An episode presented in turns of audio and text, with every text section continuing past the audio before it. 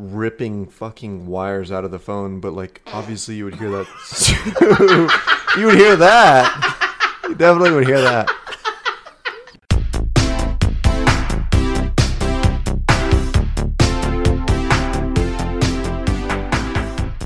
Hello, ladies and gentlemen. Welcome back to another episode of the Film Fumblers podcast. I'm Adrian. I'm Taryn.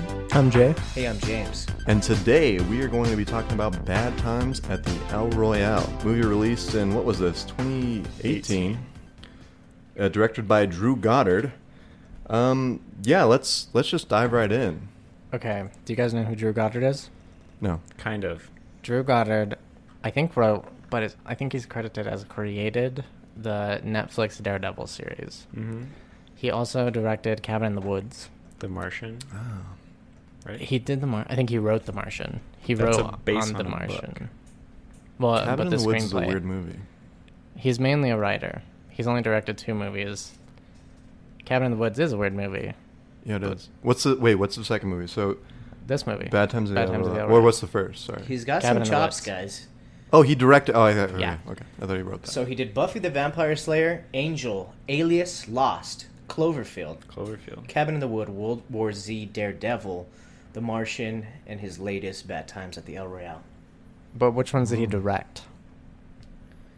I think he's just credited for those. Cabin in the Woods and Bad Times. Okay. He's a writer for everything else. Yeah, he's mainly a writer. Chris Hemsworth. That's uncredited Deadpool 2 writer. Really? Well, I like his stuff. The Daredevil Netflix series, if you guys haven't seen it, it's fucking cool. I have not. I've heard a lot of good things, but I have not seen it. Very good. The actors in that shit are awesome. So, some interesting stuff. The budget for the movie. Wait, hold the phone here. Wait, no, don't drop the phone. I said hold. Got some unfinished business to do, right. Taryn. Taryn's been avoiding this like the plague. We have been avoiding this. We have a shot. I think this may be something that we should do at the intro for every episode to kind of get fumbly. Yeah. James, what are we drinking tonight? We are drinking the finest Pirates rum, Kraken. Kraken. This dark spiced rum goes great with root beer, by the way. If you didn't know. Yeah. So, Jay, what are you... You don't even know what you're drinking. I just gave you Pinnacle vodka. That's also what I have, right? Oh. Yeah. Jay and Taryn have. What did they do to Pinnacle you to vodka. Deserve that? I should have said Kraken. Dude, vodka is. This is the pinnacle of vodka, as far as I know. That's his name. That's his name. I mean, they couldn't put it on there if it wasn't. But all right, Fumblers. Let's do this. Cheers, Fumblers. Unless you're driving, don't do this. Don't drink and drive. Yeah. Oh, boy, that's spicy. Delicious. Whew. That was not good. Lord, oh, God. And I chased it with root beer and Kraken. So okay. Anyway. All right, James, Taryn, what's interesting that you're going to... The budget for this movie was $32 million. The box office, $31.9 million. Ooh. So a certified flop. Right there. Certified flop. They were so close. Almost broke even, which is still not good, but... Yeah. Look, since I know that we're going to be comparing this to Once Upon a Time anyways... Okay, you already went there, I swear to God. You guys... Once Upon a Time also did not... Oh my God, I didn't want this to happen. It also has not made a return on its money yet. I did not want to... that movie had an insane buck. Was it 90 million? I did not even want to bring up that movie's This is the first... name, actually. I don't know, 5 minutes of the show. The reason we're doing this movie is because of that movie. And when I watched this movie, I couldn't help but think of that movie. Yeah. It may have been bad timing. It's kind of your fault, James. Well, also, right when we started the movie, we all watched this together, by the way. Right when it was starting, James was like, don't think about Quentin Tarantino. I was like, well, I wasn't, and now I am. Thank you. It's the pink elephant in the room. By the way, don't think about the pink elephant in the room. Okay. 90 to 96 million for Once Upon a Time. The budget? Whopping $88.7 million at the box office. Okay. No, it's still out. Certified that could flop. Go up. They could double this. Shouldn't they could make it. I don't know.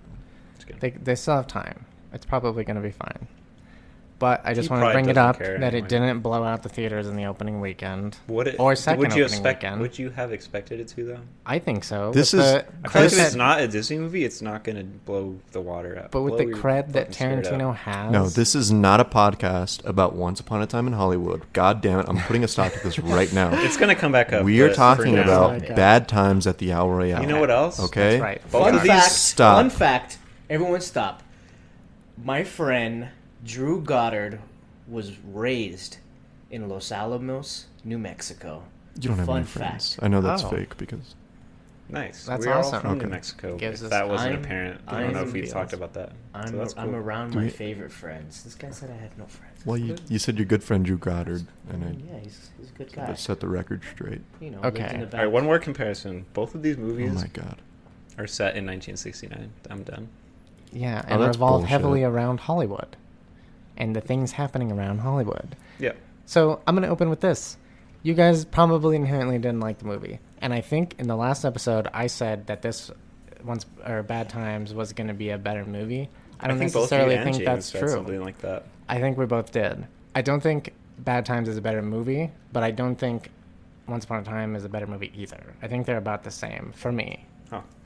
Okay. So you're getting too into the final... Let's just get it all out. The final...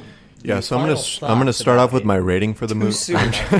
I'm not rating anything. I mean, let's just go straight into ratings. I'm not rating anything. I'm just clarifying my statements from the last episode. That's all. No, you have to ruse them into believing that you're very for this movie, all the way until the end. I have to be truthful. You gotta totally give it a 5. I'm just kidding. I'm gonna give this movie a 2.5. So let's just hop in right to the opening scene. It's been less than a week. Then I saw it. You got what? We all James watched it together. Yeah, no. James and Jay, you both saw this movie before last year. And theaters. Me and Taryn. Ooh, in theaters. Taryn, this was your first time watching, right? Yes. Okay. So, what we watched it Monday? Was it Monday? It was Monday. And today's Friday. Okay. And we've been drinking. So, let's just jump into the first scene. Who wants to take it away? So the first scene is bank robbery. With is it? Wait, no, that's Baby Driver. No, it's what's his name? Well, it's the Nick Offerman. It's the aftermath of a bank robbery. Sorry, we don't know that yet, but we don't know that yet. Right, so it's the beginning of the El Royale. Nick Offerman's character is burying the cash that he stole. I like this scene a lot. How slow it is. So everything's happening. I love stuff like that. Yeah, the music I think did a really good job of pulling us into the time and just how they were dressed or how Nick Offerman, because he's the only character in the scene. But honestly, I wouldn't have recognized him if he hasn't told me that was him. Yeah, I didn't recognize him. Right? Yeah. No, I don't think. Well, they don't really show his face up. Well, exactly. Kind of if he said something, scene. You would right away. You would know who he was. But yeah, 2/3 through the scene, I was like, wait, is that Nick Offerman? And then it was. I loved having it turns the radio on and it just kind of gives life to the whole sound and shit. Yeah. That was sick. Yeah. And it turns out it's a slow scene, but it gets chopped. You see, it's a long process to bury. I could have done without chops, even though it would have taken forever. I'm used to watching long things. Yeah. I like the chops. Well, okay, so it could have been not chopped and then just a shorter scene, you know. No, we'll get into what should be cut later. But okay. I think a lot. How much time should be cut a lot anyways. I just think, I've been watching a lot of David Lynch, and his shots are fucking long, and I just love it so much, so that's why I'm used to that, so that's all that is. It's probably all it is. But he was cutting the shots to go with the music.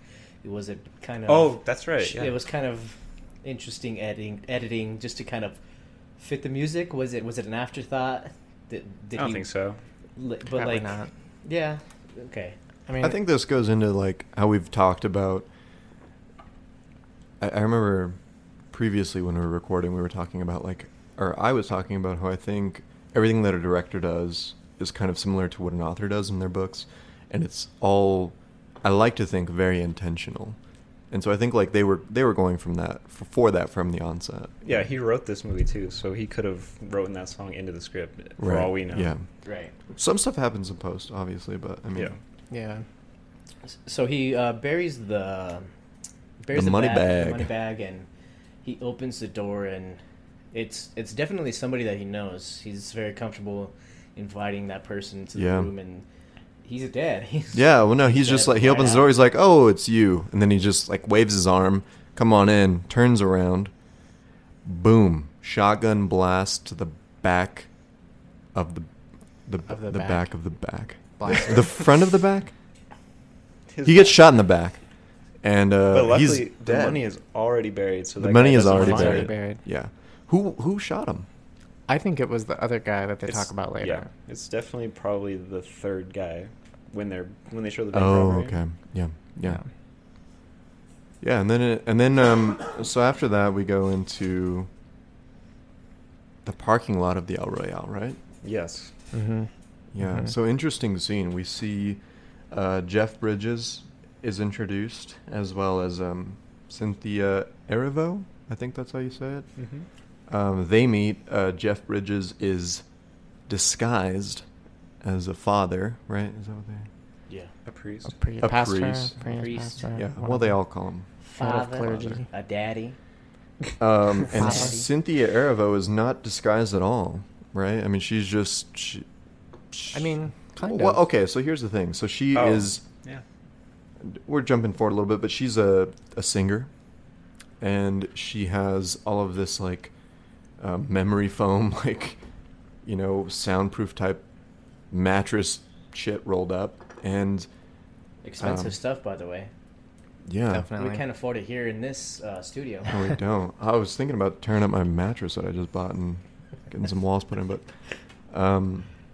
yeah, so she's kind of just who she is. Jay, cracking open a cold one there. Ooh, that felt good. I did that under the table. This is all.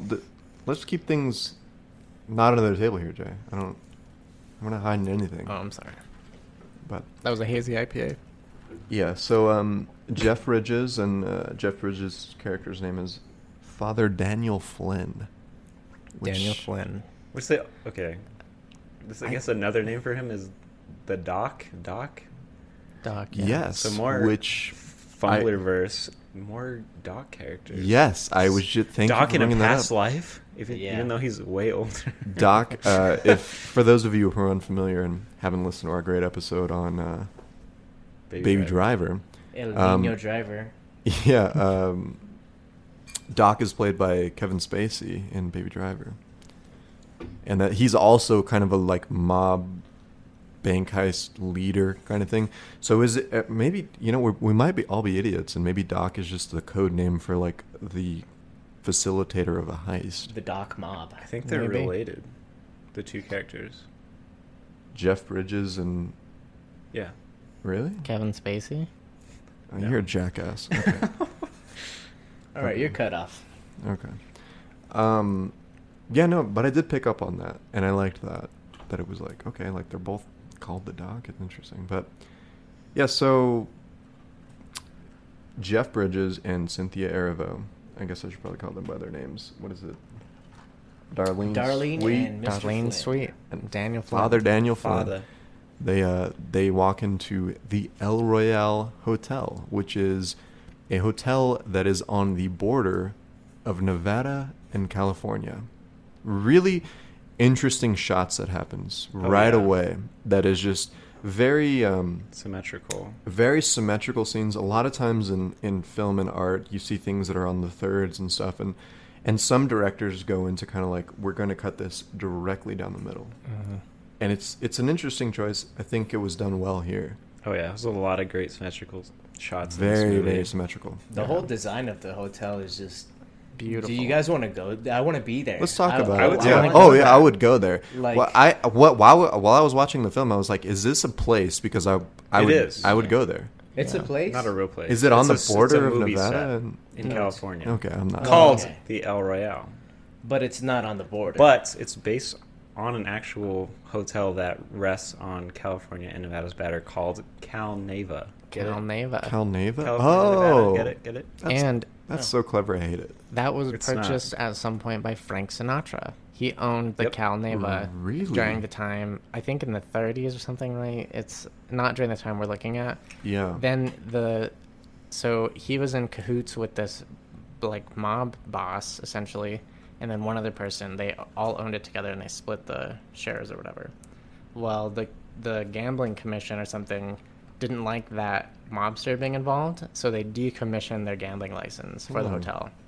And it basically killed the place. So kind of like similar thing that happened in the movie where... Exactly. They talk about how it's empty. This is why it's empty. Yeah. Okay. They took away their gambling license. That actually happened.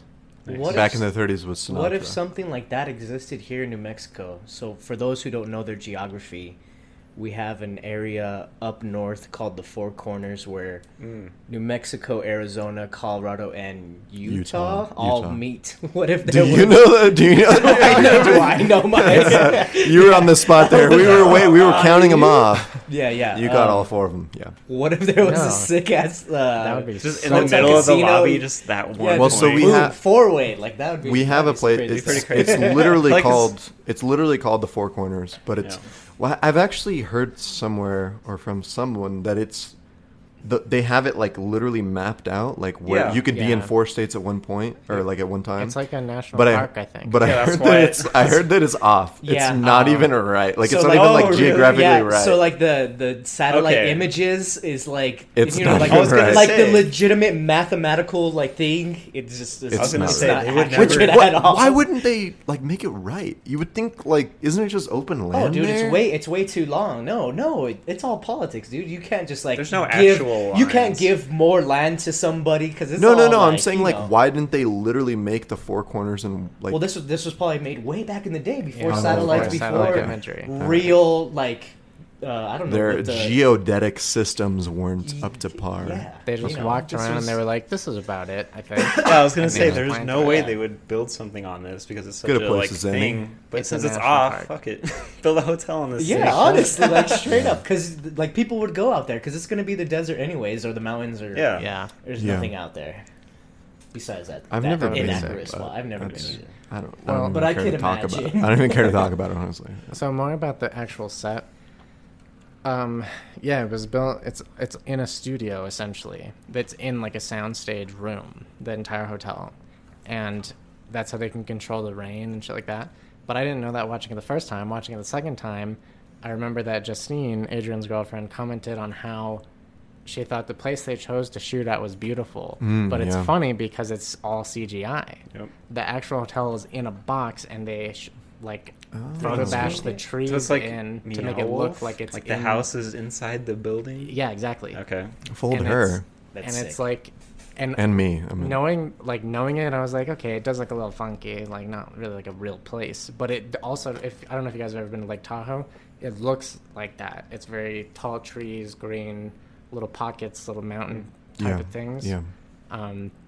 But yeah, they made it look good, but I knew it was fake, so maybe I just... I didn't know that. I was like, I just want to be there. I was like, I want to see that. I was like, I love that. It was it was attractive. I thought they used a different shot for the exterior versus the interior. That's all.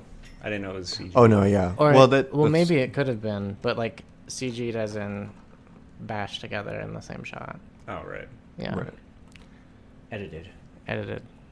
Photo bashing. Yes. All that stuff. So they come in and they meet one Fumblerverse veteran, Jon Hamm. Another Baby Driver baby. Into the Fumblerverse. Jon Hamm. Yep. God, you know... Seymour Sullivan, the salesman vacuum... the vacuum cleaner salesman. So I want to say from meeting Jon Hamm in this film, I was like, is this Jon Hamm's character? And if it was, I wasn't happy about it. And I think, I don't know if it was something that they were going for, where I was just like, this vacuum salesman is not authentic. And like, I was like, okay, maybe they're trying to go for like this like weird, you know, what year was it filmed in? 69? Or what year was it based in? Late 60s. 69. I was like, okay, like maybe they're going for this like generic guy, but I was like, man, Jon Hamm is a lot better than this. And I don't know that I truly like the direction that he's... Oh yeah, right. I hated him at first. All those like sexist and racist undertones. I was like, I get the time period. Yeah, we find out shortly that that's not who Jon Hamm is. He's an actor acting as a vacuum salesman who's acting as a fucking secret agent for the FBI or whatever. The government, yeah. Yeah. I think yeah, once you know that and you watch it again, I was okay with it after I found out. Yeah. They put him like he's overacting the part and all that shit, and it's the thing about this movie is that I think it was written in a smart way. Yeah. If there's a good positive, it's that the story all kind of fits together in a way that makes sense. And this, I mean, as they evolve all the characters, you kind of see each side of that. I think this was just a good way of doing that. Yeah, so right away in that scene, we meet Jon Hamm. We've already met Jeff Bridges and Cynthia Erivo. They have a conversation with each other. Jon Hamm is like just trying to be like this very extroverted vacuum salesman, and he like serves all of them up some coffee, and then I think he's trying to be overly annoying. Yeah, so that they don't want to associate with them. So they distance themselves. Just like how Jeff Bridges' character wants to be a priest. Nobody wants to associate with a priest, right? Especially in a in a crooked place like that. Just like how we're going to get into Miles right now, but he says, "I just didn't want to be noticed. You don't belong here." I love that. So Jon Hamm character was being over the top, so annoying. It's somebody you do not want anyone to. Yeah, somebody you do not want to associate with. Yeah, you don't want to have to deal with this guy. I felt that way. I was like, just leave them alone. Yeah. If I can go for just a second to like quote one of Jim Gaffigan's bits about door-to-door salesmen, or like not door-to-door salesmen, but like people who are like, hey, do you have a minute to talk about Jesus? And like Jim Gaffigan says this bit about like if one of those people went up to the Pope, you're like, oh god damn it, not right now. Like, you know, like it's just like. Anyone, even if you're religious or not, when somebody comes up to you and says, do you want to talk about Jesus? You're just like, no, I don't want to talk about Jesus with you. And I think, like it's kind of a good incognito way that that pastor or Father Daniel Flynn can kind of hide behind his ulterior motives.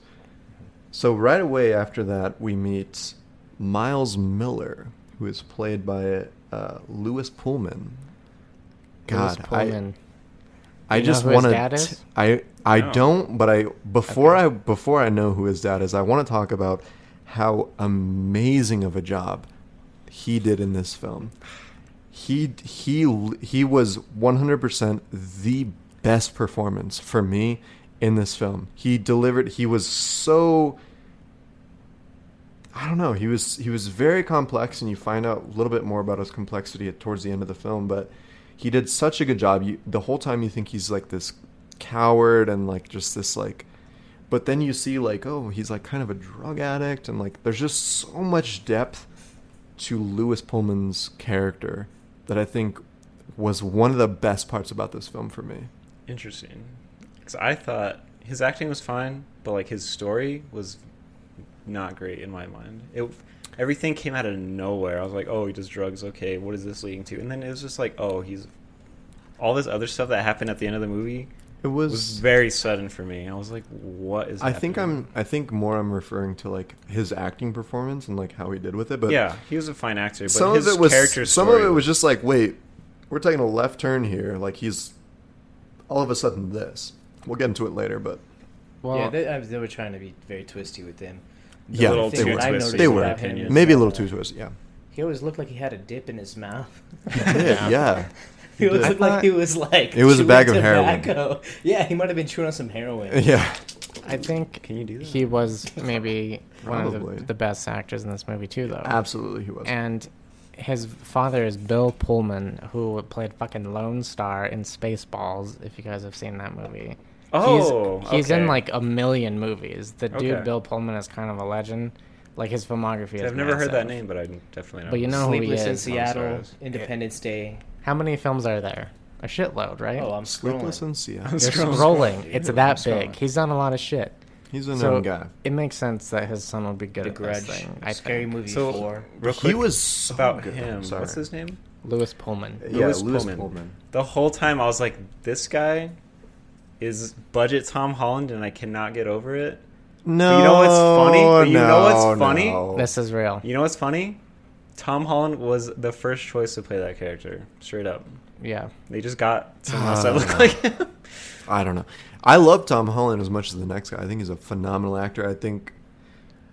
Okay. You know what? I'm sorry. I'm going to jump forward a tiny bit. We have not met Chris Hemsworth yet. Right. The fucking God of Thunder from the Marvel Universe. If they had two people from the Marvel Universe thrown in this movie that were characters that were completely not who they are in Marvel, I would have been even more pissed. Okay, I get that. But I'm just saying, I kept thinking it looked like Tom Holland and like felt like it would have been him. Yeah. But I don't think it would have been better with him. Does that make sense? I think that's totally true. That's why I said budget Tom Holland, like he was just similar. And no, I think budget is a very... You're taking away from his performance. It's a negative term, for sure. No. I don't think his performance was phenomenal. It was amazing. By saying that Tom Holland wouldn't have been better, I think is a good credit to his performance. I think he would have been worse. I think he would not have fit the character because we all like Tom Holland. That's exactly what he's saying. Okay. But it just felt like it was a Tom Holland alike. And it was weird. And I'll respect that view. But you say budget Tom Holland...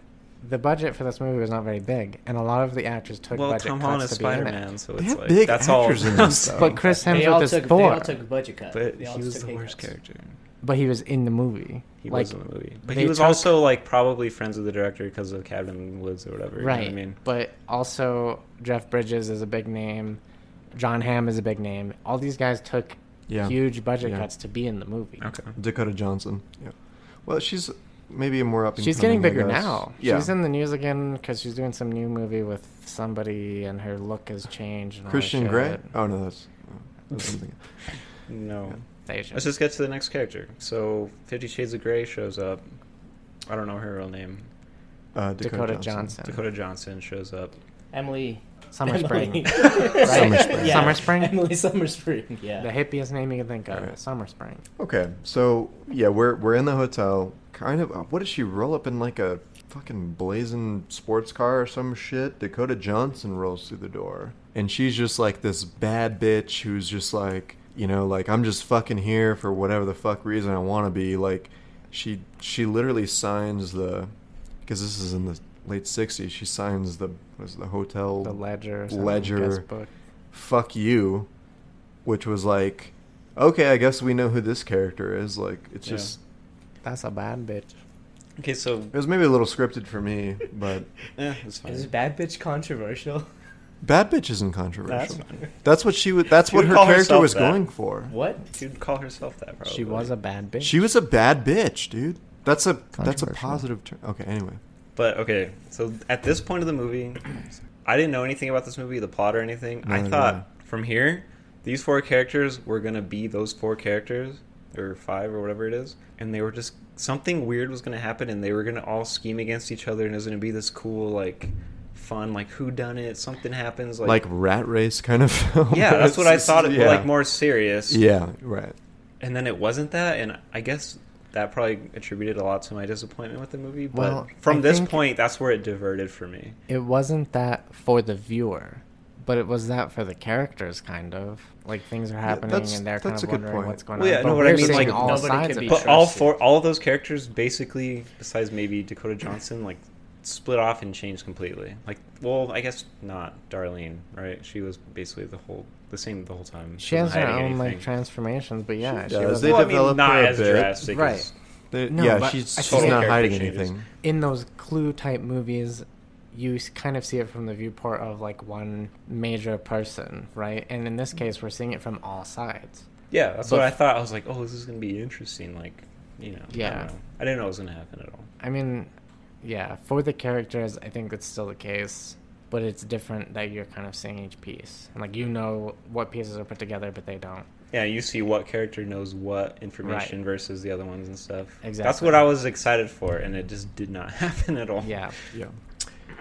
Yeah, so, long story short, all characters get their room. California's $1 more expensive than Nevada is, just because it's... California, I guess. We're going to dive right into the next scenes right after this.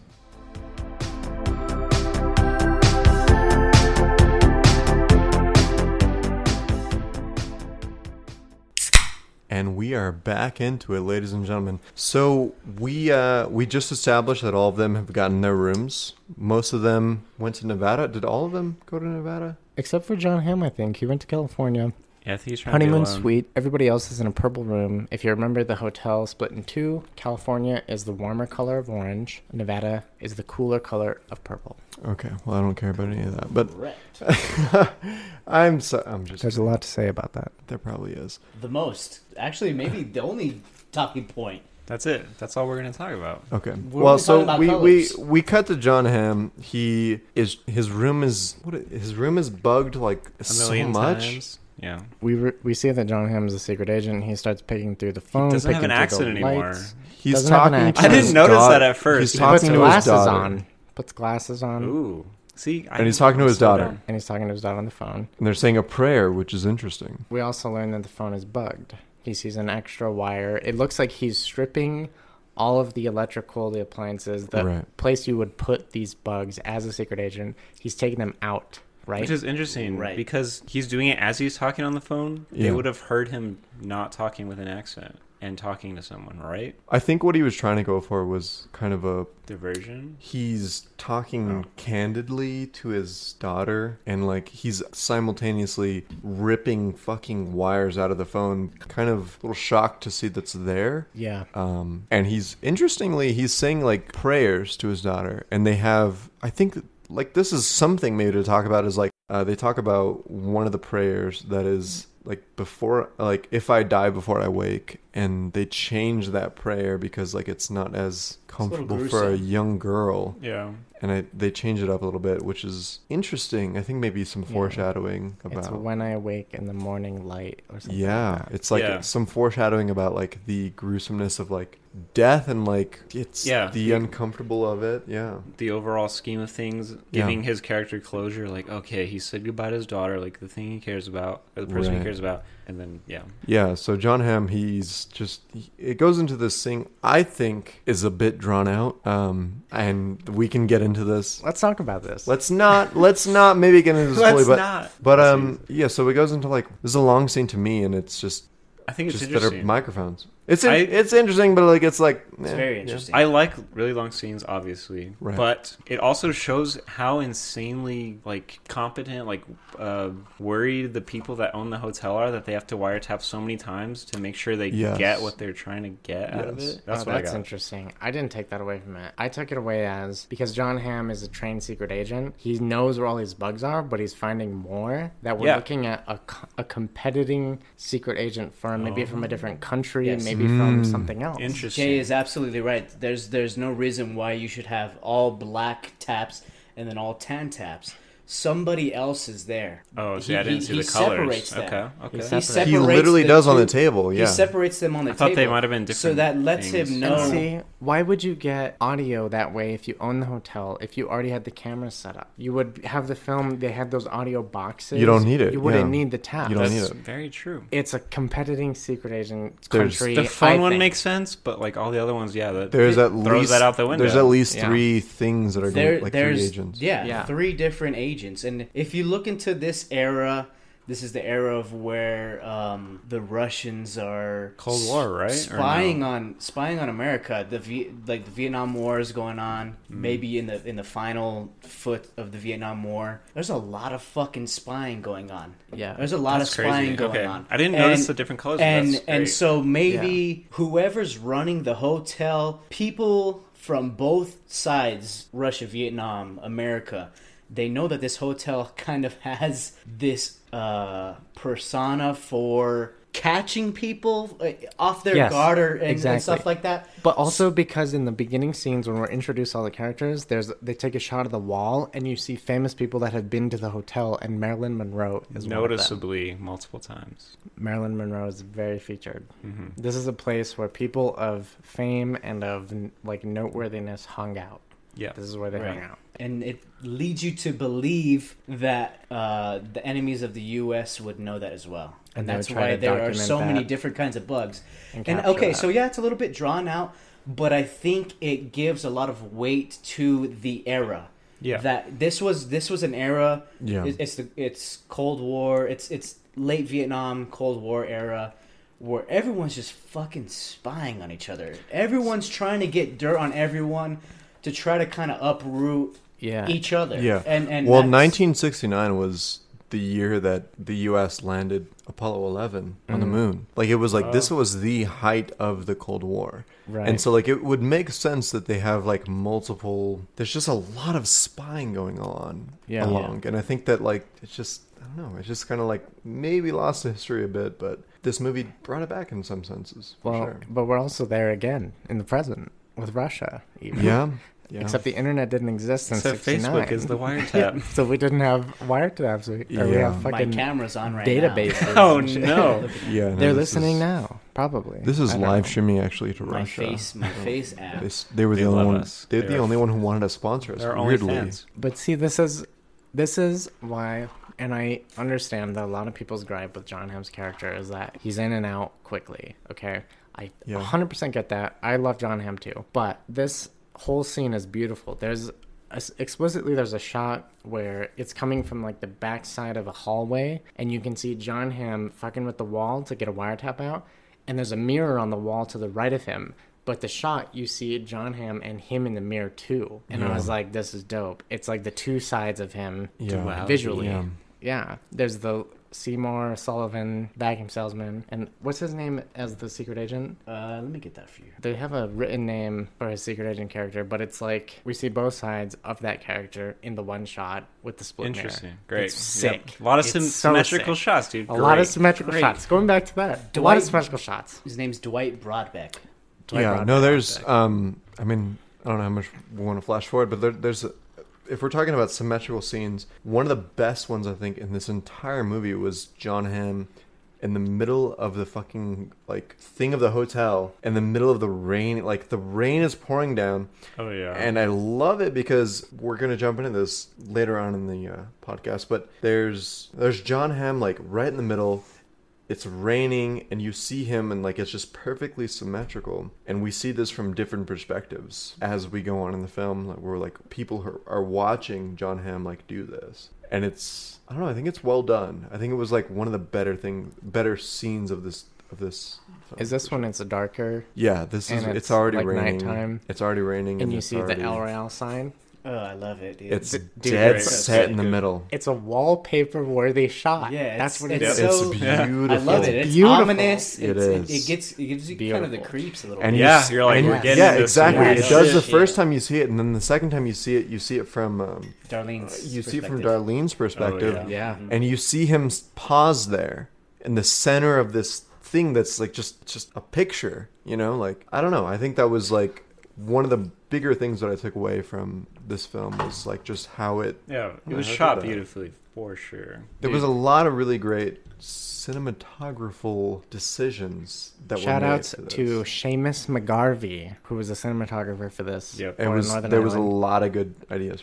So do you guys want to talk about like how... Okay, this is going to get a little philosophical or anything, but when Jon Hamm's character and Darlene are in that outside area where they see that red sign, it's got to be on the line, right? On the line, like of the state border lines? Yeah. Oh, yeah. 100%. It goes right down the middle of the thing, right? Right down the middle. They're standing in the first scene in the parking lot. The line goes right through the middle of the front of the hotel. So, plot-wise, when that happens, what's going on? Jon Hamm's character, when he's...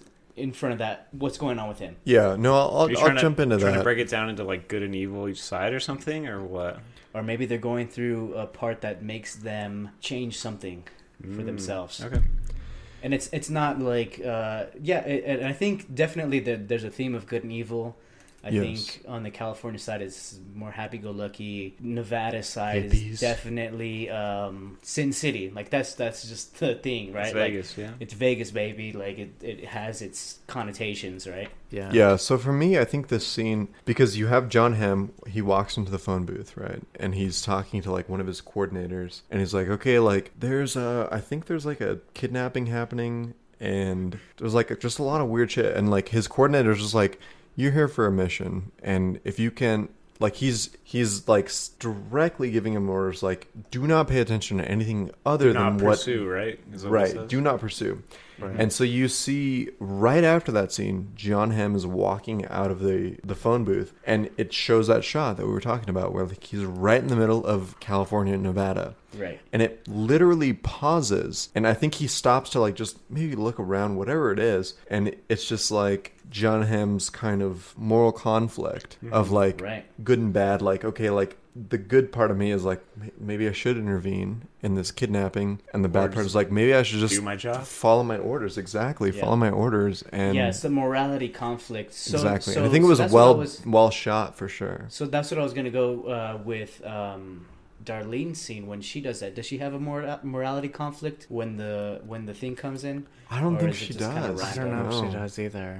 I think if we could figure that out, that would be like a brilliant choice on the director's part. But as we're talking about that, it's I think the separation of sides and the colors, right, leads to the ultimate actions that happen on each side. You can argue that Jon Hamm's character goes into his hotel, talks to his daughter. It's a very warm moment. It's very intimate. Then he starts looking for all of these things, but it's invasive, but it's not violent, and it's still in some ways, depending on which side you're on, it's a warm moment. He's taking away all these things that are spying, including their own, right? Including the ones he knows are there. So it's like we're kind of liberating this side. A lot of the warmer things are happening on the orange side of the hotel, which is a warmer color of California. So when you cross the line to the colder side of Nevada, colder things start happening, right?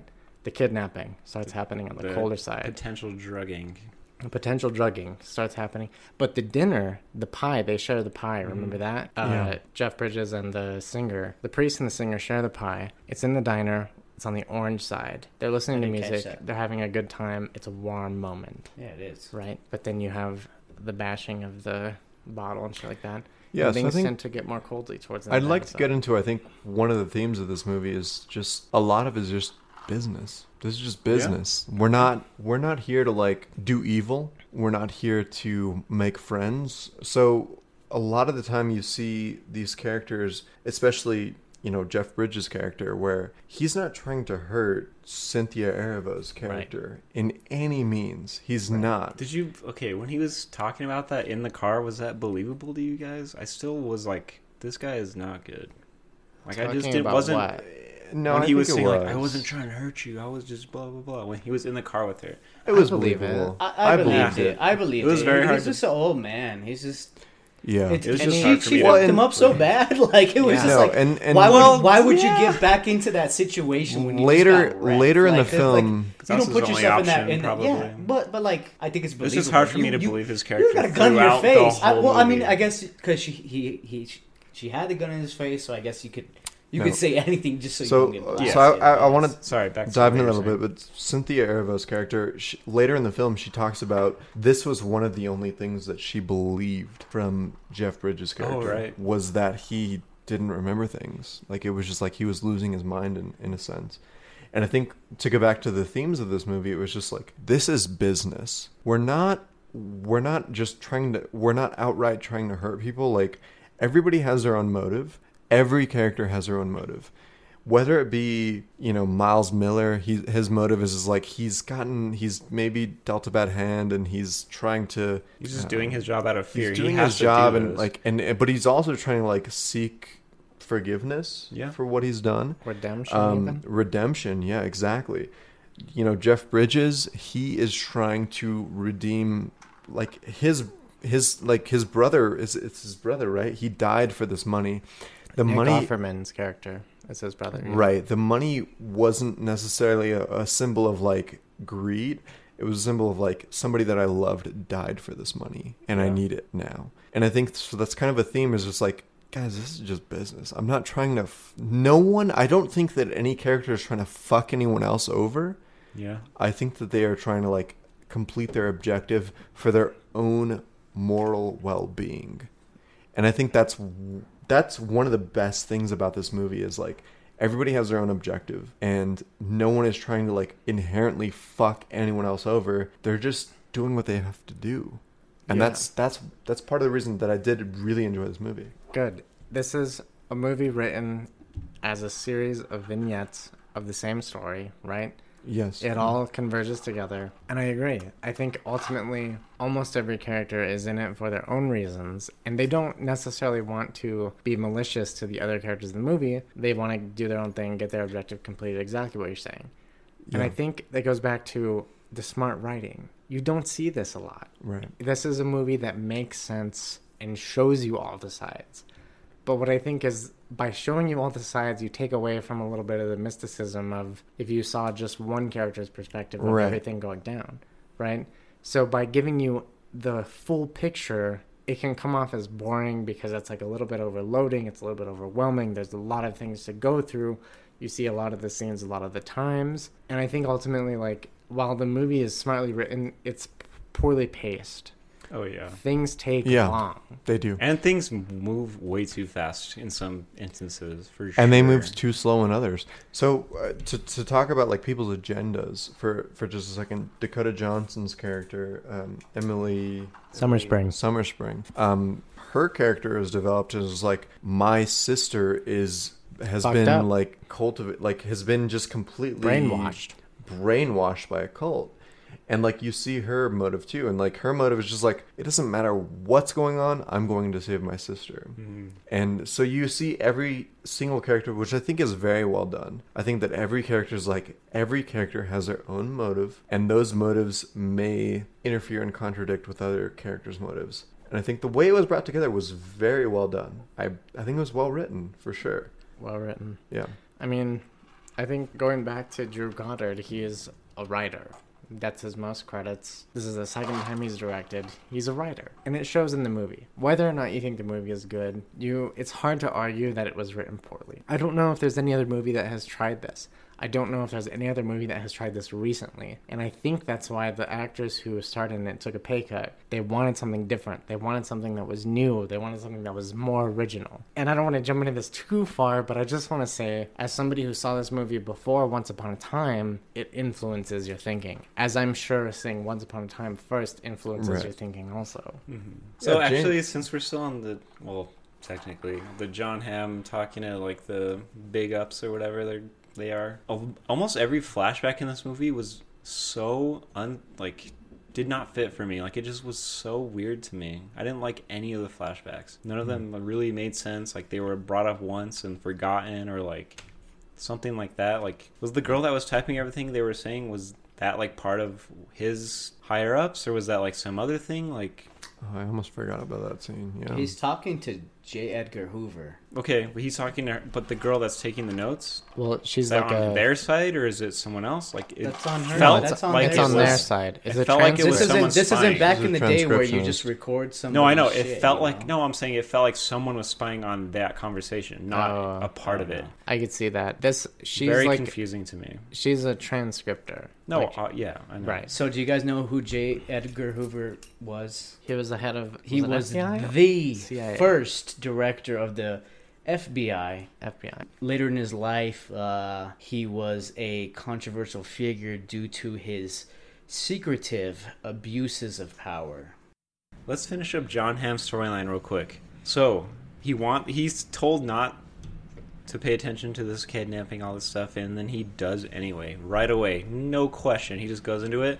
What happens? He gets shot. The Bucks hit the two-way mirror. Miles Miller. Yes, that was fucked up. That was one of the things that I was like, ooh, who was that? Who the fuck was that? Yeah, right. I thought it might have been a new character. I don't know. Yeah, so this is when that the film kind of jumps into. All right, we're going into this thing. Where we're gonna like jump into like so many different perspectives, right? Like, there's a lot of that's kind of a theme of the film. I think is perspective, and you go into like multiple things where you see how every character who's important at this point perceives what has happened. And that's like, as we go on, we see that Miles Miller was shot behind the two-way mirror. I want to ask this question to the group, to the three of you. Do you think Jon Hamm was a good guy or a bad guy? I think he was a good guy. He was a part of the FBI. He wanted to do the right thing in the moment of save the kidnapped girl That's enough for me. So you say that he was a part of the FBI, but the head of the FBI said, don't intervene. Okay, so their perspective is the greater good, right? And right. His in-the-moment thing was do the right thing in the moment. Okay. Which is why I think he was a good person. Yeah, no, he was a good guy. Like, FBI is thinking, this is a bigger, greater scheme. Yeah. Whoever he's trying to get the video of, we can talk about that later. Because I think there's kind of a little bit of misconceptions of who that video is about. But he's a good guy, and I am inclined to say that I would actually watch an entire movie of Jon Hamm as his character. Exactly. And whether it's his Sullivan character being a spy or whatever, or like, whatever, FBI agent, that's like one of the most intriguing plot points in the movie for me personally. I wouldn't mind if Goddard wanted to do an entire film about him. Yes, that's actually him. I share that opinion very hard because I feel like the movie broke open way too fast, and I feel like his situation was super interesting. He just died right away. He just got shot straight up, and that's when I was like, "But do you feel like this movie definitely it plays onto the feelings of you don't know what's gonna happen. You don't know what's gonna happen. So they, but not not always in the best way. Yeah, not but that doesn't matter for you. It's just the story. They don't. Well, no, I'm just saying as a viewer, some things that happened were not for the better. Even like as a movie or like as a plot, like it just was not. In better. Your opinion, but as a storyteller and as the story that the producer did, Drew Goddard did portray, that was just the way he wanted to do it because he didn't want anybody to think. Oh yeah, he was subverting expectations, but it wasn't always satisfying, which is fine. Yeah, it's fine. You don't always need to be satisfied, but like James, you're saying that he didn't want anybody to think that was the main spiel of the story. Yeah, but in a sense, I think he fails. In that because the two characters that you grow fond of the most end up being the lone survivors. Yeah. My opinion. You think I think priest and Flynn the singer? And the singer are the most relatable characters by far to a general mass audience. The priest and the singer. Yeah. They are I can see the singer, reason why, but the priest, I think it might be a stretch for me personally. No. This is not a stretch at all because... As a relatable character, as a robber trying to hide shit and like, I don't know. Never mind. Keep going. But you feel for him because he's an old man and this and that. Okay, right. Yeah. And for the general audience, and I picked this up and I know that this is very true because Jordan, at the end, Jordan is Jay's girlfriend. At the end of the movie, she was like, "Yay, my two favorite characters survived," and that's like foolproof proof that like this movie isn't it's not to the people who are looking for all these niches. It's not all these satisfactions. He played like this is to the casual viewer. What I don't. I'm not. Yeah. This is okay. So like we're over here trying to nitpick the movie and everything, but to the casual viewer, this movie is fantastic. Exactly. Fantastic. Like it's just don't pick the movie apart at all. This movie hits all the plot lines. Your favorite characters survive. My favorite character died first. Yeah. Personally. But you're nitpicking it. Everyone else that's not... You love Jon Hamm, yeah. Everyone else that's not nitpicking the movie, well, okay. Their favorite character survived. I want to say real quick, the reason that Jordan, which is also my sister, she was so supporting of the priest character because of his... like signs of Alzheimer's and all that stuff. Like our grandpa went through that. Like it was really, really fucked up. Yeah. And I was like... Yeah. He's obviously fucking lying. Like when he first started talking about it, I was like, "This guy is totally lying," and it was I didn't think that it was. I didn't think that it was. To me, I thought fucked up. I was like, I thought he was straight up lying to this girl, like trying to make her feel bad for him, blah blah blah, which was like a jab at me personally because I know how shitty that disease can be, and I was like, "This is fucked up." Hopefully, it's real, and in the end, it seemingly was. I see that. In the first moment, I was like, what a fucking asshole, you know what I mean? I see that, but when he reveals this to another person for the first time, he breaks his character of being the priest by taking a drink. He's taking a drink, he's like, you know what, fuck this shit, I gotta have one of these. And he's like, can I tell you something? Like, he doesn't... But, like, he's just standing there. You didn't feel that when he was just awkwardly standing there? You're saying in the beginning? In the beginning, even front of the sound machine, he's just like... He's just so, all right, fucked up. That's real. I get that. I felt that was real. But when we see it for a second time, I think it has a bigger impact. That's true, because you don't learn about these things until later in the movie. Yeah, so when he's... when he wakes up from being bashed over the fucking head with the bottle, and he's like, I don't know where am I, blah, blah, blah. Like, that was all so fake to me. I was like, this guy is lying so that he's covering his ass in front of this other person that doesn't know that he tried to fucking drug this girl. You know what I mean? Like, that's what I got out of it, and I was like, oh, he's still lying about it. And it was hard for me to comprehend, I guess. Hard for you to buy it, yeah. Yeah, I guess I could see it. I think it was...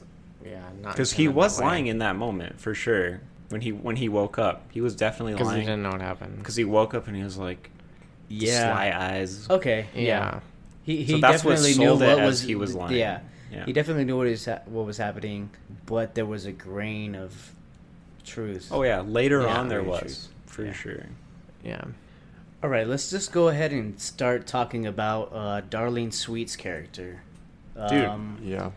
She was great. Just, like, what are your first thoughts about her as a character? One fact real quick is all of the parts that she sang in the movie were real. Like, they weren't put in after, like, studio fucking recordings. Like, she sang those on set. Live. Yeah. And then, so the scene where she's faking singing, like, to the mirror and, like, the priest is digging out the... bag or whatever. Yeah. That scene was taken 27 times before they got it. Oh man. Insane. She sang a lot. Yeah, I will say about... You can't hurry love.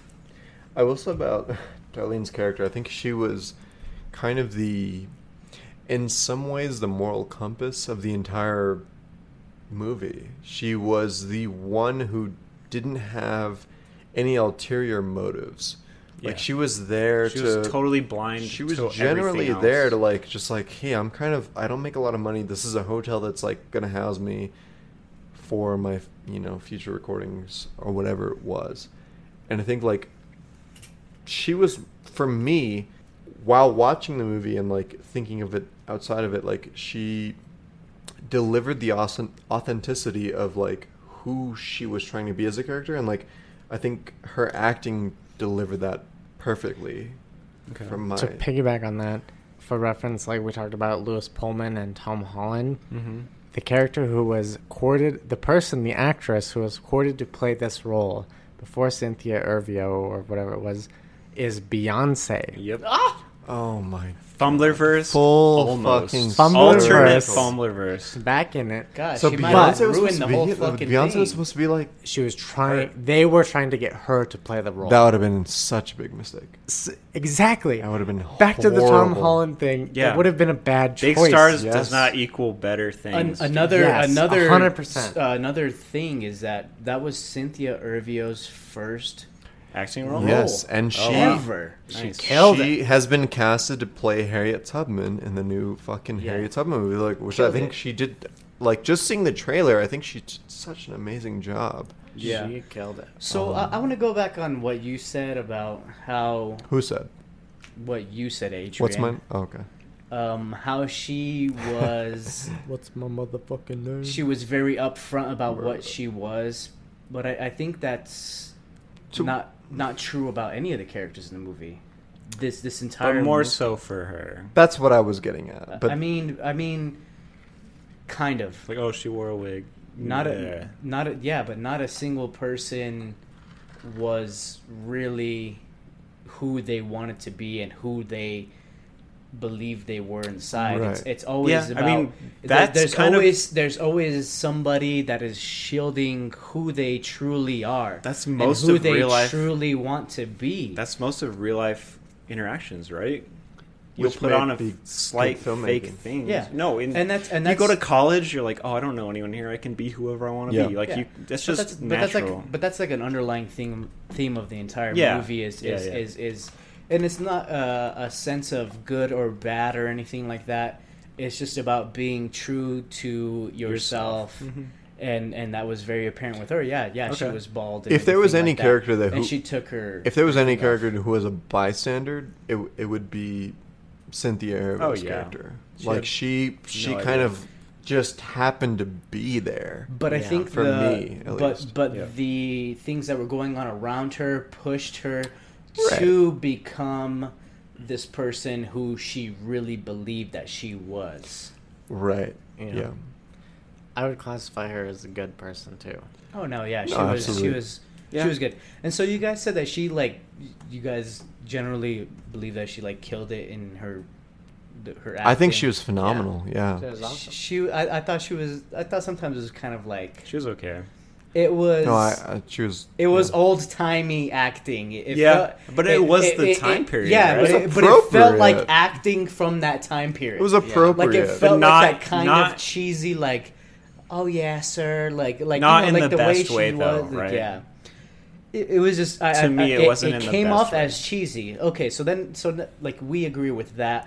So then you had a problem generally with the entire length of the movie. Mm-hmm. Were Cynthia's singing parts too long for you? Yes. Or did you have problems with other things? So so we all watched this movie together, and during the singing parts, they are long. They're so long, awkward to me, dude. And they're somewhat awkward. We're all watching in the same room. I'm kind of looking around, and I feel people kind of shuffling checking around, their phones, kind of okay, this is kind of going on a little bit too long. Is it a damper for weight? Is Goddard trying too hard to create weight and tension in a scene, or can you get past is it too much can you get past it? I don't know, as a music person myself, I don't mind it. I thought they were a little too long. I definitely felt the awkwardness with it, and I enjoyed her performances. I really did. I thought she was great. Taryn, go ahead. What do you feel about this? So I think she's obviously an amazing singer. Yeah. But only the scenes where she is singing against the double mirror or whatever, and when she's practicing in the room by herself, those were the only two scenes that I thought the singing was effective. All the other parts, totally unnecessary to me, especially at the end when she starts singing at the tied up at the table. I was like, don't fucking sing, please. The roulette table. And then she does, and it's just too long, and I'm like, oh, this is so awkward. Is she showing off? They cut it off pretty quick. No, right? I don't think so. Okay. I think they cut it off really quick. I thought they cut it off really quick, and it was good. I thought it was effective. No, I like how it was the only time that they use her voice effectively. Well, because she's singing, and they're cutting to different things. I felt like it was too long. But I'm saying it was too much. The length of things weren't that much of a problem. It was how often she sang was just no one does that. I don't know. It felt really weird. You have the scene where she's in her own hotel room, and you have, Father Flynn, who's literally banging the hammer to her beat. Great scenes. It was a good scene. Mirror scenes, those are awesome. It was a good scene. When else did she sing besides the end? She sang throughout the movie. She sang for him at the fucking restaurant. She sang throughout the movie. Well, yeah. She's no. I don't think so. Actually, I don't know. She doesn't. She doesn't sing for him. She does. I feel like there was small two other parts. The only part she sings at is when she's in the recording studio with the British guy, which is kind of weird. But another flashback that I didn't like. I mean, the other flashback it kind of tells you her story and why she wants to be a rogue, why she's taking the wig off. Why she takes the money and stuff. It explains why she's there. It's a cheap hotel. It's on the outskirts. She's a thing in Reno. This is where she can stay for cheap. Yeah. But here's the thing. You don't think that it's... Adrian doesn't think that the British guy... I didn't like him. The whole scene is a good scene. I didn't like any flashbacks, honestly. That scene is not about the British guy. It's about her. Well, yeah. Okay, but the cinematography. He didn't do a good job, though. The cinematography of this scene is the whole band is playing in the room as they did in the 60s. You recorded as one band together on one track. Okay. And she's not good enough. She's in the backup singing group. She's in the three female backup singing group, and there's the lead is in the booth by herself in a gold dress. Right. When the guy begins to talk to her, the British producer explains to her that her time is worth nothing, his time is worth a lot, and then he talks to her. It shows the perspective from her in the reflection of the booth mirror, and then it flips, and it shows her in the lone booth where the lead singer was as a reflection. Oh, I didn't catch that. Was beautiful. Yeah, that was awesome. The cinematography, sure, but like the rest of it, I appreciated like Taryn said, the cinematography of it. But like, I think that the British, quote unquote, the British actor, like I didn't care about him at all. I think, but I don't think you weren't supposed to. Yeah, he's a dick. Just I don't know. Like I feel like maybe you should. He was a little bit. He was a vehicle. You should like care about like only to not like him. Yeah, you were supposed to not like him. I mean, I feel like you want to really not like the characters. And I was like, this guy didn't like him at all. I really didn't like him. I don't know. I think he just didn't deliver it right. So, to get back into 50 Shades of Grey's sister, let's talk about her. Well, let's talk about Dakota Johnson. Let's talk about Dakota Johnson. Okay. Just outright. Yeah, I got kind of conflicting feelings about her. Her or her character? What happened with her? So you get a couple of flashback scenes. I'm kind of her dad's inclined to agree with Taryn that a lot of these flashback scenes not great. They kind of create a lot of fuzziness for us the viewer. Actually, so did Dakota Johnson's character kill her father, or did her little sister kill the father? Is her little sister inclined to having these serial killer instincts? Remember, okay, yeah, they show her with Dakota knife Johnson multiple times. No, but Dakota. Okay, so she killed other people later on in the movie, but Dakota Johnson told her little sister to go hide under her bed, and then she went out, and then they ran away. Is that implied that Dakota Johnson killed her father, or they just ran away? She told her to hide. Do we know she was going to get beat and she didn't want her sister to see? That's what I got. Do we know that her father's dead? How did they get away? We don't know that her father's dead. We don't know that her father's dead, but how did you get away from that? And we don't know that her sister saw her get beat either. It could be I'm saying that's why she told her to hide under the bed. That's what I'm saying. It could be either thing. I didn't get that their father was a big character at all. So now check it out. So we go back and you say nobody knows what happened, but we know that the little sister has is inclined to kill people. Did the little sister leave the bed and fucking kill their father? I don't think so. I feel like her inclination to kill was because of Chris Hemsworth's character. But you don't think that she was inclined to kill? So you think that she was only inclined to kill because of Chris Hemsworth? Yeah. You don't think she was already predispositioned to killing people because she had already done it before? No, she was young. No. She flashbacks to her with the knife in her hand. That was after she was with the cult already. Emily Summerspring kills Jon Hamm's character without a second thought. I think it might have been her who killed their father or whatever. It's not implied, but there's a sudden eeriness about it. Yeah, I think you have to think that somebody's dying here. She tells her don't come out because something's gonna fucking happen. It's not that she's gonna get beat. I think it's because she kills her dad. Wow, but I think straight up because she's tired of it because she gets beaten before in the previous scene. Okay. Yeah, she gets beaten before. And then it happens again. But that's Emily. It's not going to happen ever again, right? Yeah. Emily. And I think that because the little girl, she tells her to hide in the bed. I think maybe she hides, maybe she doesn't. But she sees Emily kill their father. Yeah, this is one of the scenes where I think it was just a somewhat completely unnecessary. Like, I don't even care about these characters that much. I really just don't. Yeah, see. You know? And, like, Dakota Johnson's character's like, I'm trying to save my sister, and, like, we find that out, but I'm just like, listen, like, we saw, like, a 30-second short of, like, your father being abusive, and, like, I don't know. I think don't care. I'm sorry to say, I do not care. And I think this goes back to what Taryn said about having too much information about each side. There's a lot. You can't, even in a 2.5 hour movie. It was so long. You can't fit all the backgrounds of every character into that. They tried so hard, though. They tried so hard, and it didn't work. In my opinion, it didn't work. And I think you just don't have the time.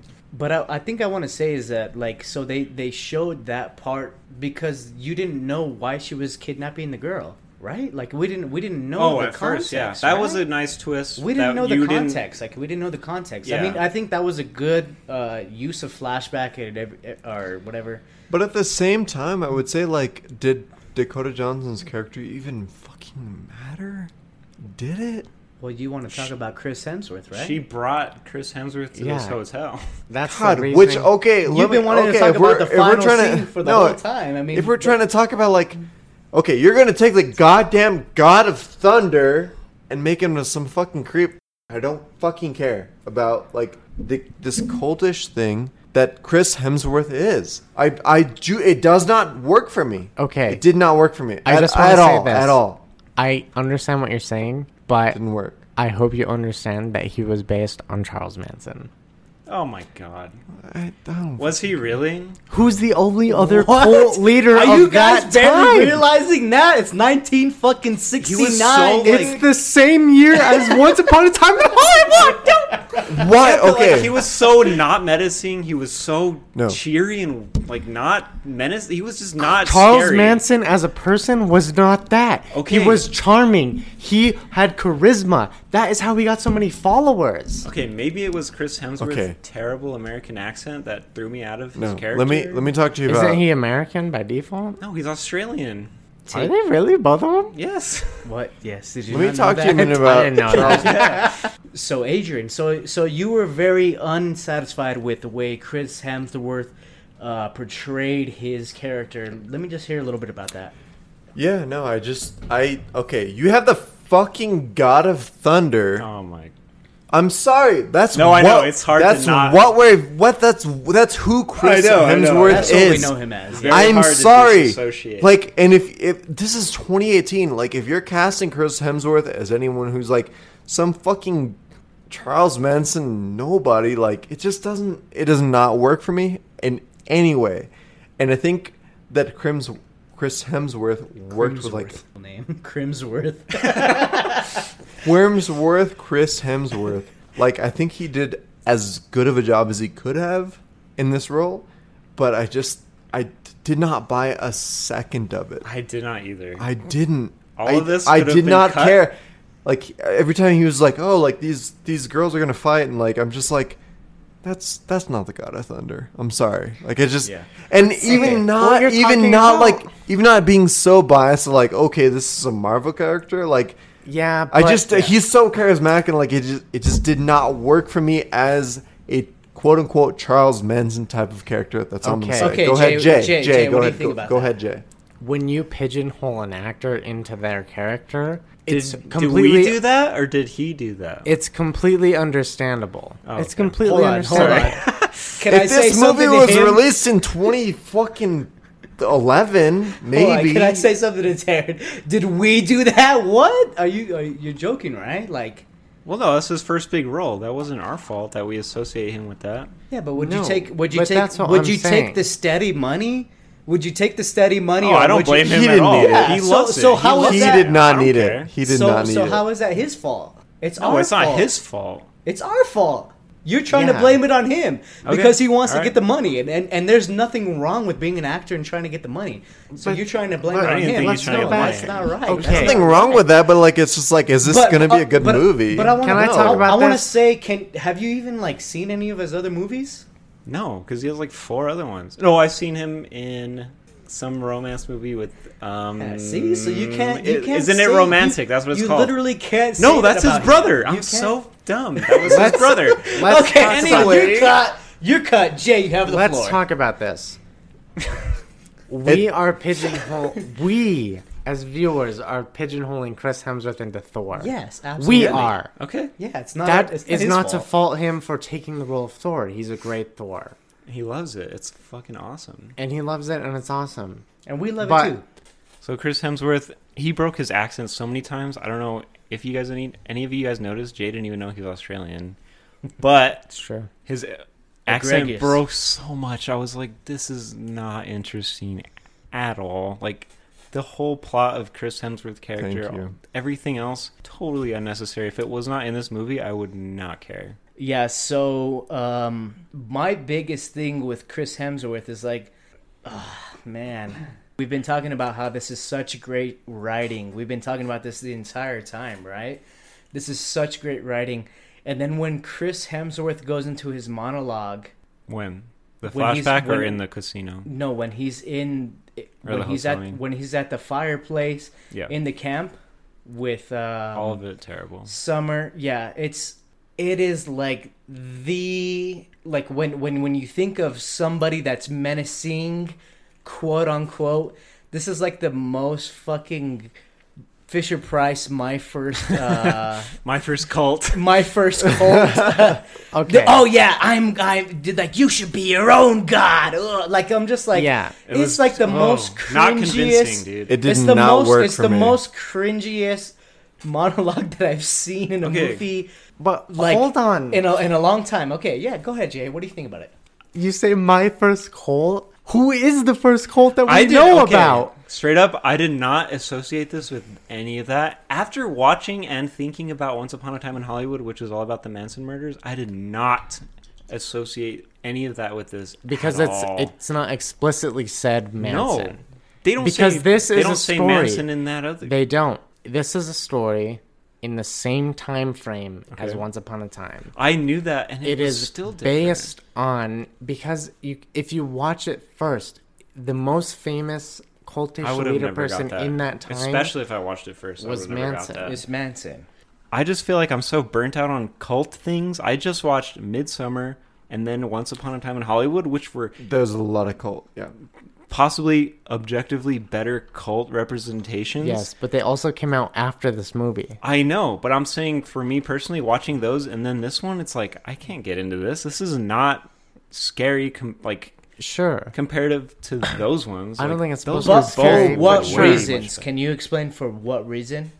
I feel like his messaging and all his weird things, like he was just so chill, like he was just this hippie ass dude with his shirt open, he's all fucking jacked and shit. We're talking about the late 60s though. This is when hippies were rampant. It didn't feel like the late 60s at all. Like it just felt like some weird everyone's jacked shit. In the late 60s. They're like high on fucking PCP and shit like that. Like they're the fucking, old cars, jacked, the old hotel, the old radios, the old TVs. That was part of it. They didn't go anywhere into that though. They were in the middle of the fucking woods. They didn't fucking have to, guys. They didn't have to. No, they didn't. I didn't need fucking 12 hours of fucking Chris Hemsworth driving a fucking 1978 or whatever. I just fucking fucked up the whole timeline. Okay, so you wanted the last, third of the movie to be nothing, like Chris Hemsworth, like fucking leading some cult of nothingness. I just feel like he was brought in so late that he didn't feel like a big part of the story.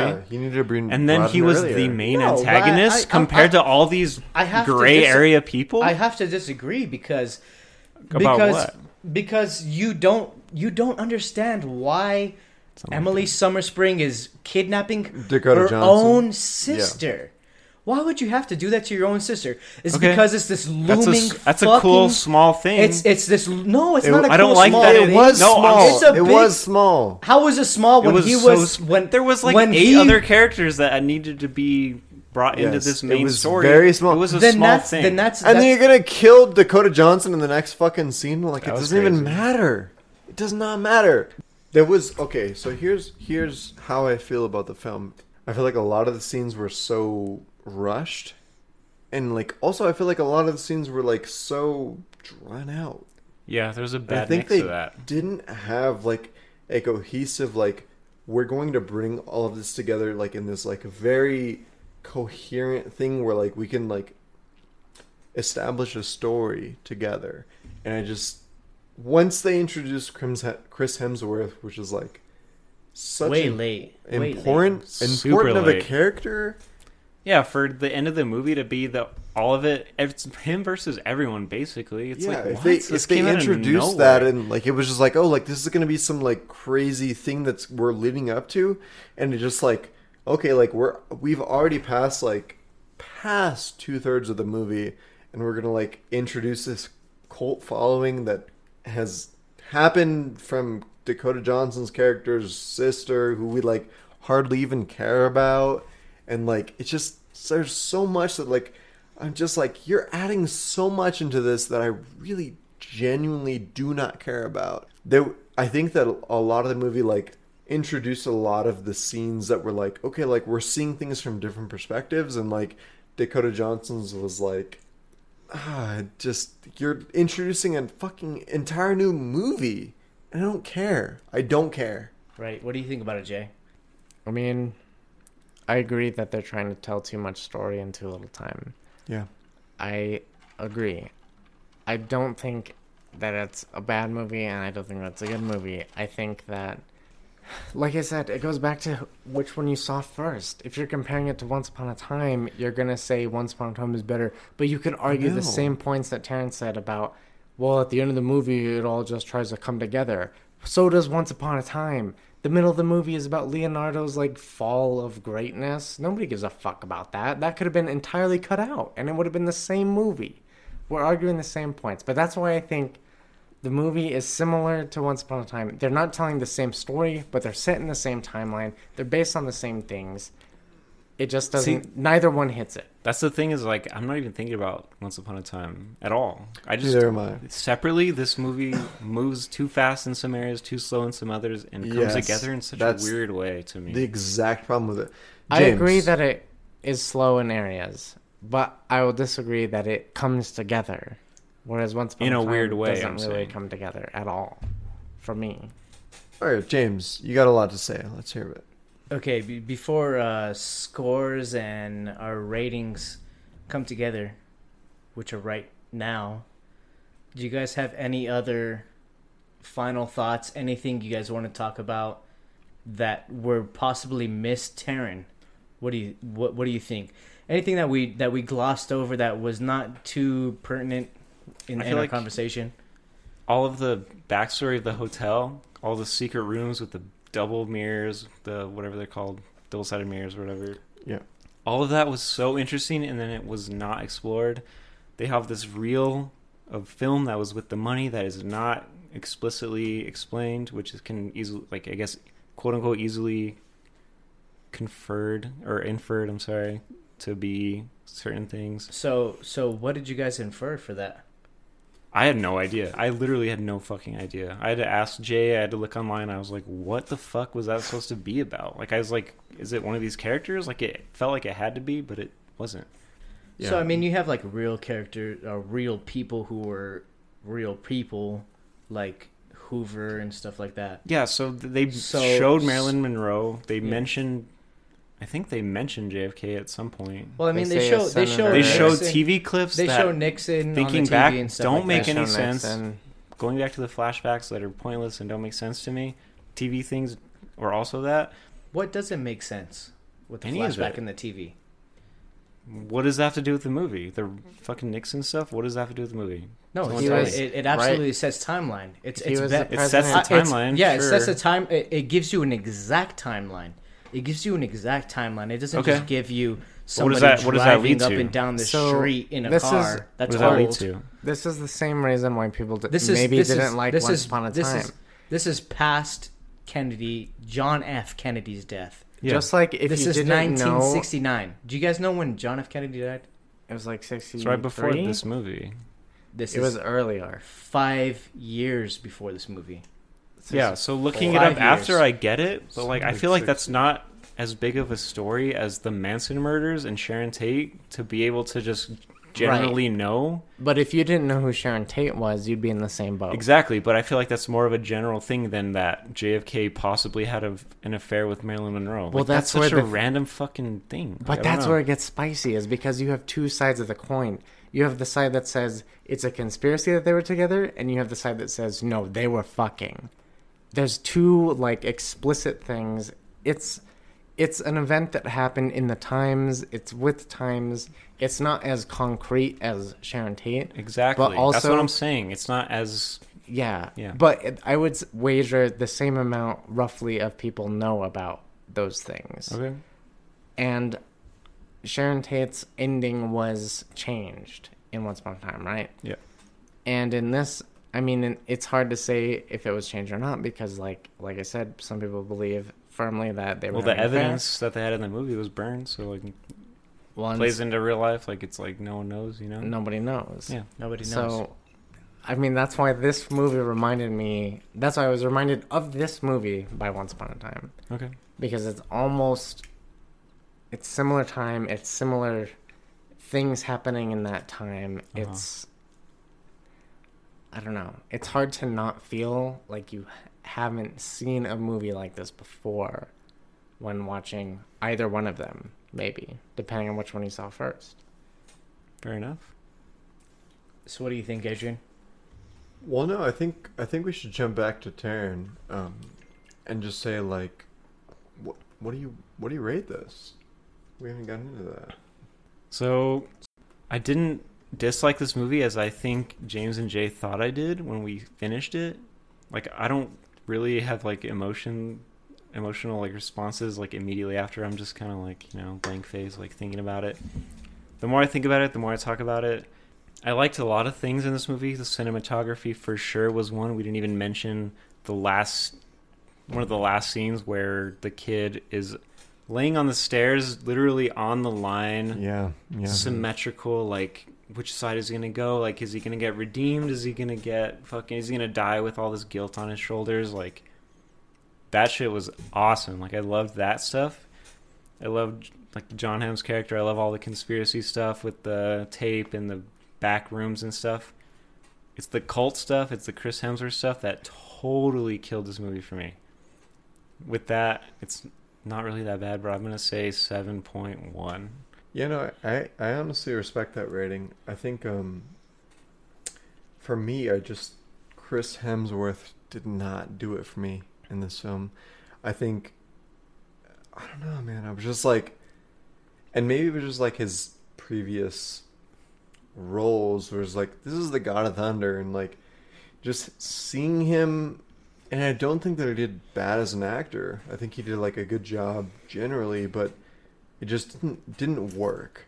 A lot of it, the third of the movie was just, this is so drawn out. There was a scene that we didn't talk about where they like played craps not craps, but like roulette and all that, and it was just like, right. It was so drawn out. So and like cheesy, dude. At that point, I was just like, Fucking kill somebody. I don't care at this point. Give me some steaks. Literally kill somebody. I don't fucking care. And I think for me, who stole the show was, you know, Cynthia Erivo, Lewis Pullman. I think, and obviously, you know, Jeff Bridges. I think they did phenomenal jobs. I don't know. Towards the end, I just started to not care. And especially the last scenes with Chris Hemsworth, did not care as much. And it just, the movie tried to pull me in to like care more. This movie is a very low 7 for me. So James, let's hear it. Actually, really quick. I'm actually going to give Taryn the floor. Really quick. One thing that I really wanted to talk about that we never got to, which I fucking despised in this movie, was Lewis, what's his name? The kid. Pullman, yeah. His end was so stupid. I hated it so much. It's like, oh, I can't kill anyone. And it's just like, oh, you don't have to kill anyone. And then he fucking goes Rambo on these people. And then he literally kills everyone. I was like, what is happening right now? I was literally question marks in my fucking head. I was like, this is bad. I thought. Yeah. Taryn, I want to intervene for just 1 second and say, like, yes, like maybe the writing was bad, but I think that he delivered that well in like the last scene where you see Jeff Bridges kind of like say like, I'm not a father, but I'm going to kind of like condemn you for your... Yeah, that scene was fine, but before that was... It was good, and I think that's like that. No, that's what that character needed.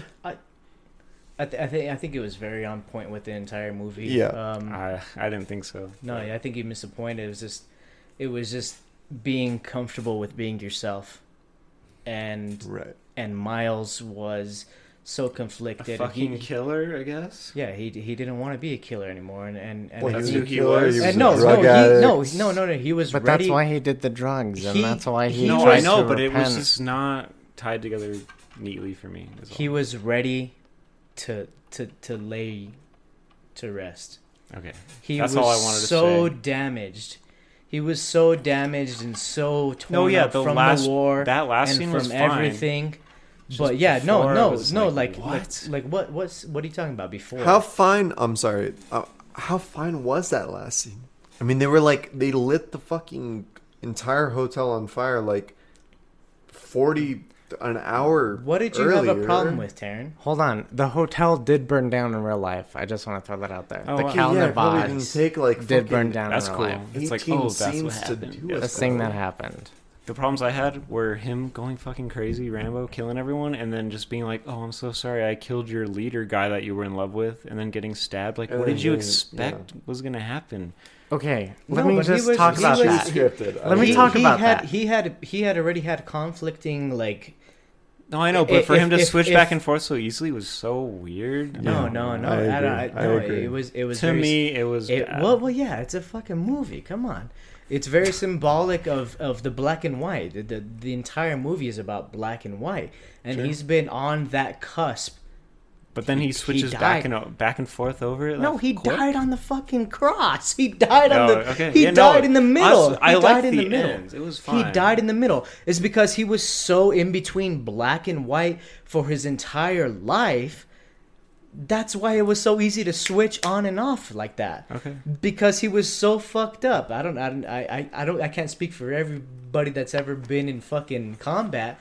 But I'm sure that there's got to be some fucking he's traumatized shit that traumatizes. Sure. Of course. There's all this shit, Jay. What do you think? But you think that he's traumatized with the amount of people he's killed because he was in a war, because we learned that at the end. He says no more. And he says, I don't want to do this anymore. Like, none of us can reliably be like, he's in a conflict. You can't feel for the conflict? But no, it's Darlene Sweet says, well, you don't have to, and it's fine. And he realizes... And then he does anyway! Because he realizes, here is something that I'm actually good at for whatever reason. And he's choosing to do it. And I can do it for the better good. Yeah. And then he still feels bad because he's still so fucking conflicted. And that's why he apologizes to Rose. And that's why he's like so... And he dies for it. So, like, he has such depth as a character. Even though he doesn't have the biggest fucking story, I think his little flashback scene in Vietnam was bad. Oh, yeah. That is the worst. That is the worst. I could not believe that they spent that money to fucking create a fucking Vietnam War scene. Flashback. I cannot imagine that they spent... This month, they cut budget on this movie, and then they did that scene. That was like the most expensive thing out of the whole movie. It was. Wow. I was like, "Are you dumb?" I was like, "We could have had like some I don't know, like some mind flashbacks of him like killing people, that would have told the story. Yeah. Him in the fucking Vietnam forest with a fucking helicopter on fire." That was a waste of time.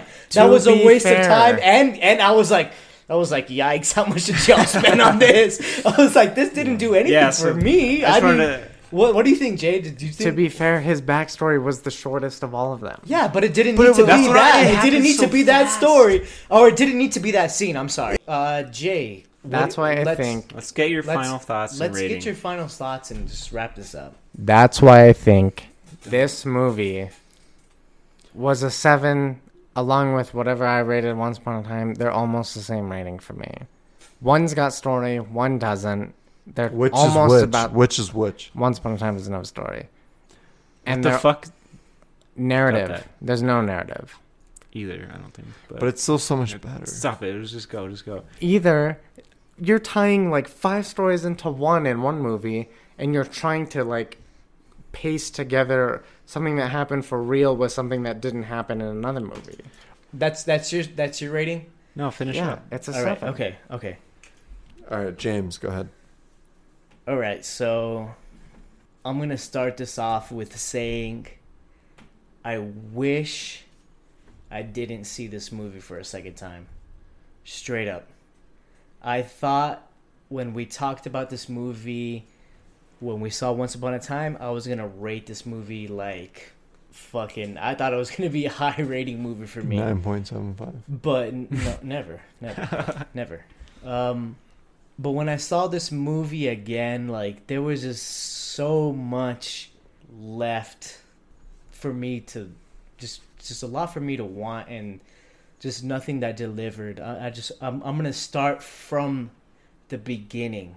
Who the fuck killed fucking Ron Swanson? Who killed him? The third guy. Okay.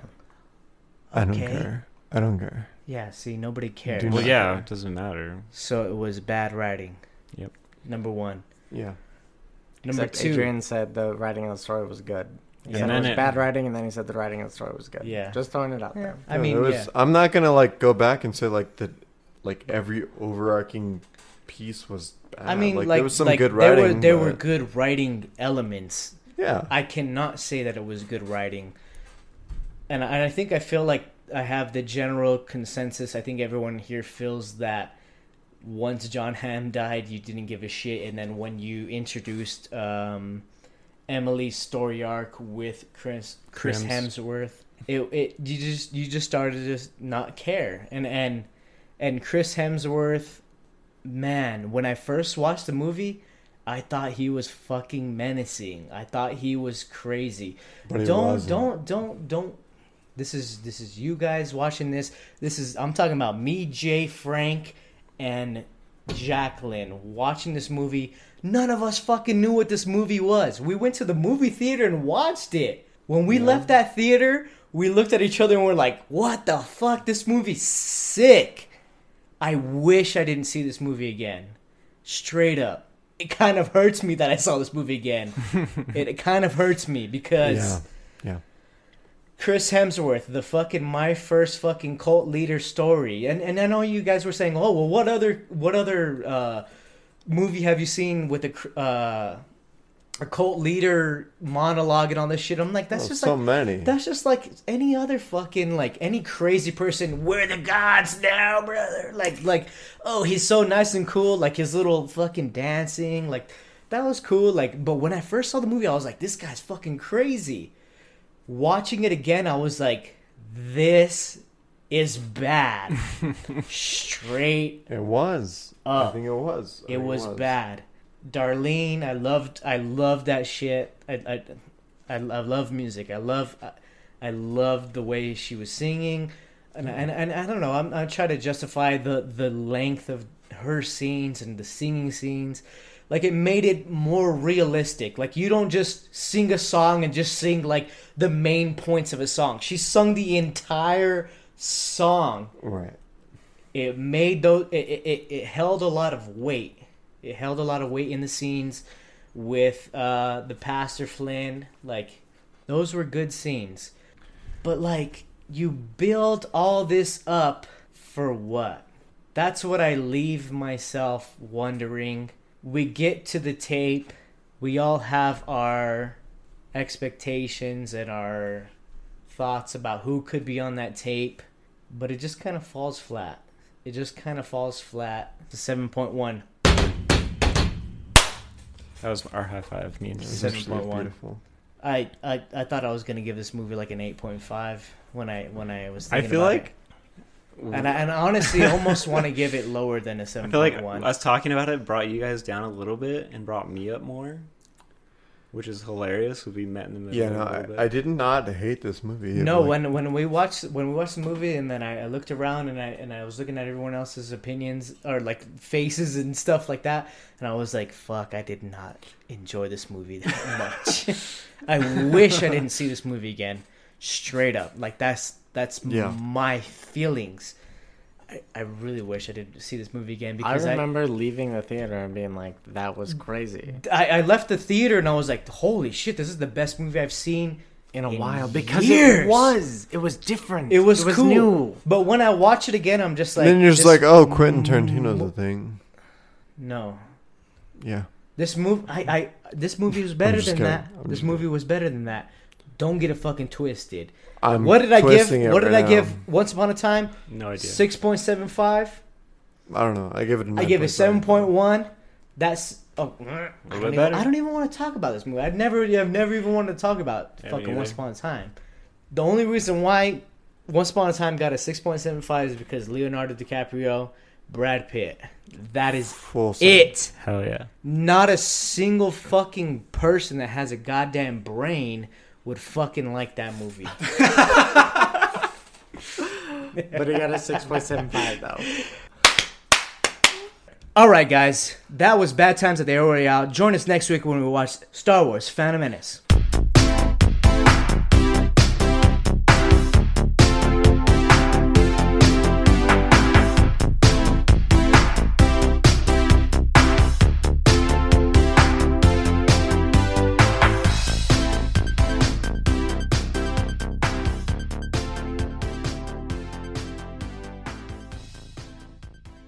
You don't convince people to follow you by being this menacing, bad. The chair is broke. I'm gonna take the goddamn God of Thunder. Fucking God of Thunder. Oh my